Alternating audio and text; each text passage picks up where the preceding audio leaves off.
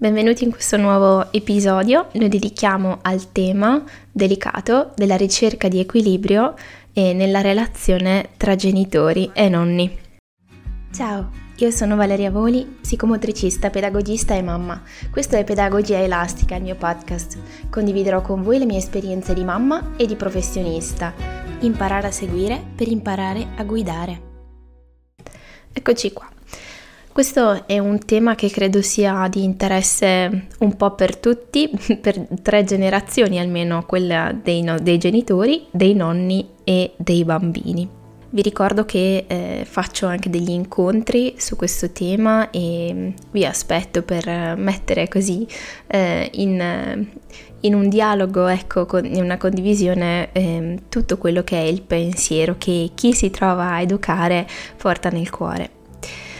Quando nasce un bimbo si dice che viene alla luce, o meglio, si dice che la mamma ha dato alla luce un bambino. Quando una mamma dà alla luce significa che viene esposto qualcuno alla vista del mondo. Il mondo si gira, i parenti accorrono, i genitori posano il loro primo sguardo e in qualche modo corrono il rischio che anche qualcun altro, oltre a loro, posi lo sguardo. Un bambino, nella sua unicità e irripetibilità, porta con sé una storia che parte già ben prima del suo concepimento. Porta anime, sangue impastati di storie, lacrime e risate, traumi e conquiste di chi l'ha preceduto, i suoi genitori, ma anche gli zii e i nonni. I nonni di oggi sono coloro che hanno vissuto più o meno l'avventura di mamme e di papà, di neonati e bimbi piccoli a cavallo diciamo tra gli anni 70 e gli anni 90. Ci diamo una fetta di due decenni per comodità. In questo ventennio molte sono state le correnti di pensiero che, partendo da varie matrici di ordine filosofico, sociologico ed economico, hanno influenzato anche le scelte pedagogiche di chi si trovava un neonato tra le braccia per la prima volta in quegli anni. Le scelte che ne sono derivate non sono sempre state rispettose, diciamo, di ciò che l'istinto materno e paterno avrebbe indicato, con conseguenze sia sulla vita dei singoli genitori sia su quella dei loro figli, sia più in grande in, su una società che pian piano si è modificata, per poi dover tornare sulle tracce di insegnamenti biologici che la natura ha consegnato a milioni e forse miliardi di esseri umani che hanno abitato questa terra prima di noi. Mi riferisco in modo specifico a quell'assunto teorico che ha preso piede in Occidente nel ventennio tra appunto gli anni 70 e gli anni 90 in modo massiccio secondo il quale i bambini devono essere educati all'indipendenza e spinti a conquistare l'autonomia anche in modo forzato e forzante, nonché decisamente precoce. Ecco, se pensiamo ad esempio, per fare un esempio su tutti, alla pretesa che i cuccioli di uomo dormano da soli, si addormentino da soli, inizino ad assumere cibi solidi quanto prima per lasciare la mamma libera di tornare a lavorare, eccetera, e tutto questo possibilmente entro i 12 mesi di vita.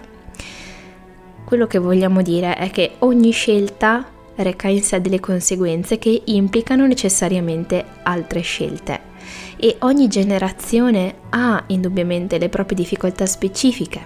I nostri nonni e i nostri genitori hanno dovuto fare i conti con altri cliché imposti dalla società, altre credenze e ciò non toglie che anche noi genitori di oggi ci troviamo a doverci confrontare con altre imposizioni sociali più o meno velate, accanto a quelle che sotto traccia rimangono per decenni e forse secoli nella storia del genere umano. Tutto questo per dire che ci sono quindi assunti teorici che nei decenni scorsi hanno dato vita anche a correnti di pensiero pedagogico, poi smentite dalla ricerca e dalle scoperte delle neuroscienze e di questo appunto parliamo diffusamente negli incontri dedicati a questo tema. Ciò che mi pare importante offrire come spunto di partenza per una riflessione profonda è principalmente questo pensiero. Innanzitutto che dialogo desideriamo tessere tra generazioni e che consapevolezza abbiamo della delicata necessità di costruire ponti tra genitori e nonni per il bene di nuovi nati che appartengono ad una generazione più nuova che darà vita alla comunità dei genitori di domani e dei nonni di dopodomani.